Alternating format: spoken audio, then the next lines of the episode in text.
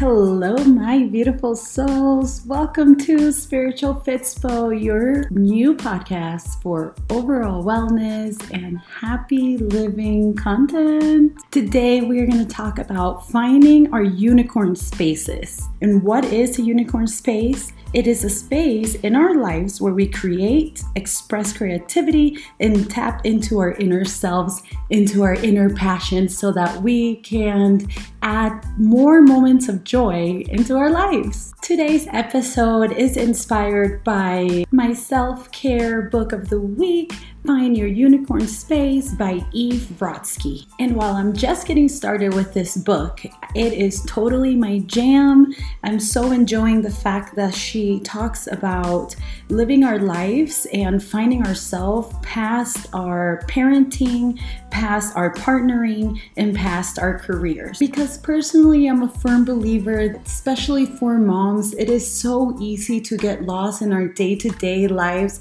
in our day to day chores taking care of our families, of our kids, and really it's so easy to lose ourselves. And what is important to us deep down, what makes us happy, what's gonna bring us joy.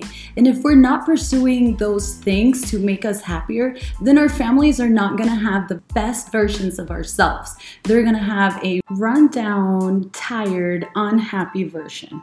Something that totally stuck out to me during, while listening to this book is how the author was, uh, you know, doing some research and she found a list of indicators of a midlife crisis that was written by Forbes. And as number 10, listen to this, right? I cannot believe it. I had to write it down. Number 110 indicator of a midlife crisis is willing to walk away from your current success in an effort to pursue passion and to live out your dreams. So backwards, right? The author goes on to say, shouldn't dreamy living be an indicator of mental health, not mental crisis? I totally back up this thought. I believe we need to be pursuing our passions to live a happy life so that we can just have more moments of joy. Right now, some of the passions I'm pursuing, just to give you guys some examples, is right here podcasting. This is a space for creativity for me. My working out and being a beach body, that's part of, my unicorn space. I've been pursuing that for a couple of years and never really realized that that is my unicorn space. Other examples of unicorn space could be uh, journaling, working on music if that's something you like. Now we're we just picked up skating, rollerblading or roller skating yesterday felt so good and it made me feel feel alive and young and like I was tapping into my inner child and letting her have fun and run free.